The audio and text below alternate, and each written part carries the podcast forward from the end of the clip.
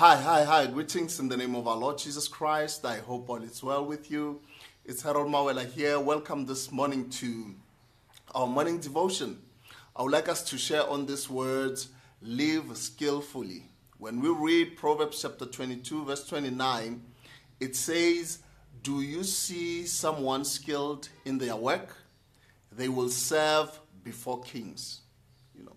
So too often it's easy to get stuck in a rut, you know, doing the same thing the same way over and over again every day.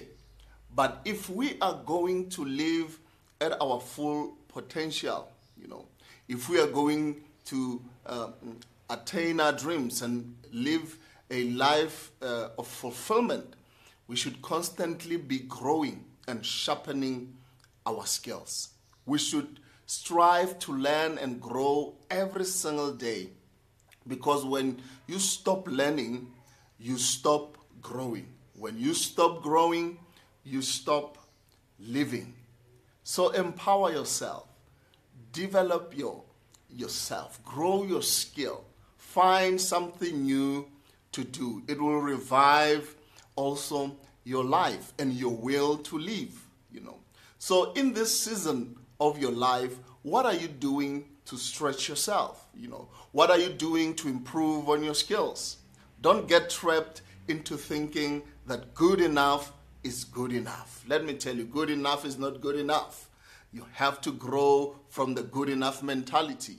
You have to uh, go for excellency. You know, you know, you were created for more than just average. Today is a new day, and there are new heights for you to climb.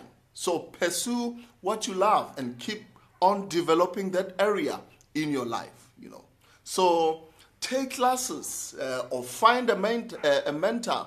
You know that will help you to live skills uh, skillfully. So as you do, you'll see growth and also increase and opportunities in your life. You'll stand before leaders and rulers and live a blessed life that God has in store for you. Hallelujah. God is so good. Let us declare this morning. Say, Father, today I choose to rise out of mediocrity. I choose to give my very best to everything I set my hand to. Teach me to live skillfully, you know, so that my life is continual, uh, continually praising you and glorifying you. In Jesus' name, amen.